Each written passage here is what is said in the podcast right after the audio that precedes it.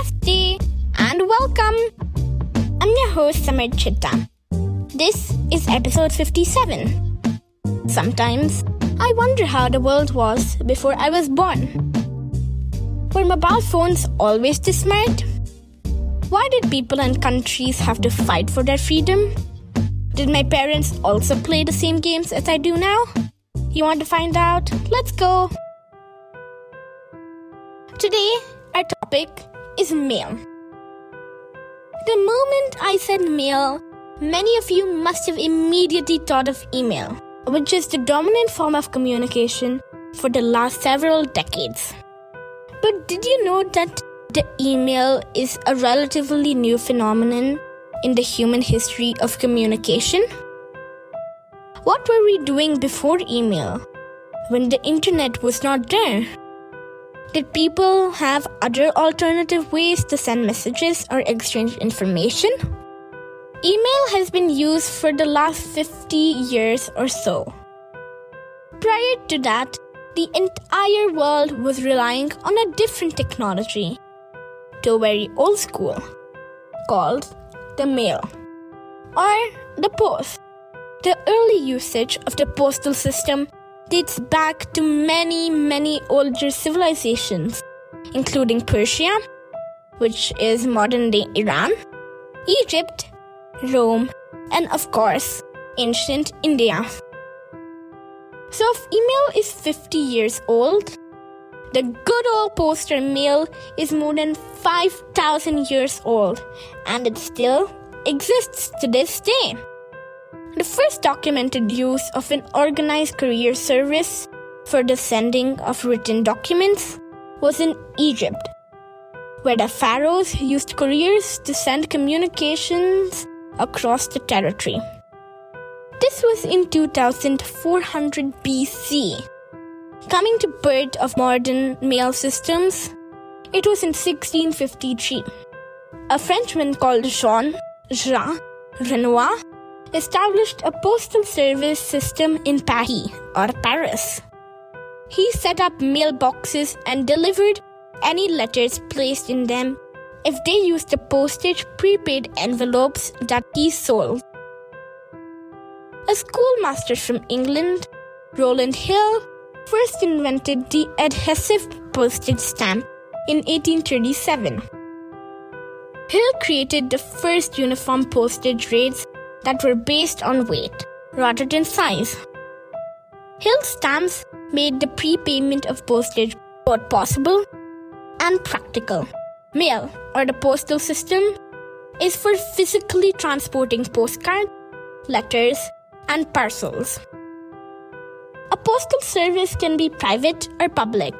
Too many governments place restrictions on private systems, postal authorities often have functions aside from transporting letters.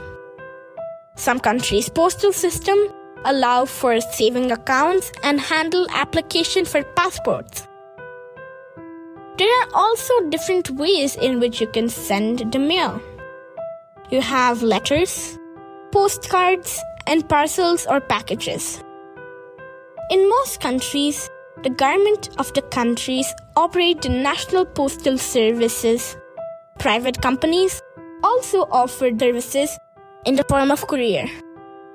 Some of the most popular courier service brands globally include FedEx, DHL, Blue Dart, etc., that have global operations.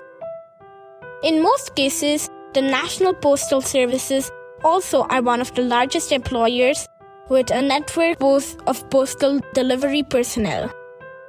For example, India Post is the world's largest postal network with more than 155,000 post offices all over the country. And the United States Postal Service employs more than 7.5 million people. Finally, I want to talk about some interesting and bizarre facts about mail. Lots of people placed the postal stamps by licking and placing it on the letter. Before the advent of self adhesive stamps, this was a very common practice. Yikes! People collect stamps, and it is one of the most widely popular hobbies globally. It is called philately. After the US president and vice president, The Postmaster General of the US is the next highest paid federal government employee even today. This one is very bizarre and surprising. Up until 1915, it was legal to mail a baby by US mail. What? The UK Royal Mail ran an underground railway network in London of driverless trains from 1927 until 2003 to move mail between sorting offices. Benjamin Franklin was the first Postmaster General of the United States, and the current system of the United States Postal Services, USPS, comes from the processes he designed. Animals used to deliver mail in the olden days. There is still a place in Arizona called Village of Supai where the mail is still delivered by the mule. There are experts who decipher horrible handwriting sitting out of a remote encoding center in Salt Lake City, United States. You can send a letter to Santa if you can trek to Norway. In the city of Longyearbyen, the most northern city in the world, there is a dedicated Santa Claus post box.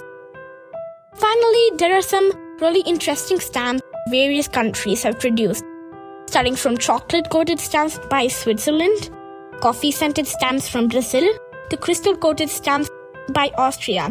There are several unique stamps all around the world. You must be wondering what is the process of sending mail. You first have to visit a post office or in the postal letters and stamps are also sold in convenience or stationery stores. Once you buy the letter, fill it up with your message. You need to affix a postal stamp. The denomination of a postal stamp varies based on the distance the letter or mail has to travel. If you have to send the letter overseas, you will be putting a much higher denomination. After the stamp is also affixed, you can either drop the letter in a postal box or you can visit the post office and drop the letter in a counter. That's it. I have done this many times and I can tell you it was lots of fun. If you haven't, you should definitely try it ASAP. I hope you enjoyed this episode. I would love to hear from you. Share your thoughts at hello at kidacity.club. Until next week, goodbye and Jay Hind from Kidacity.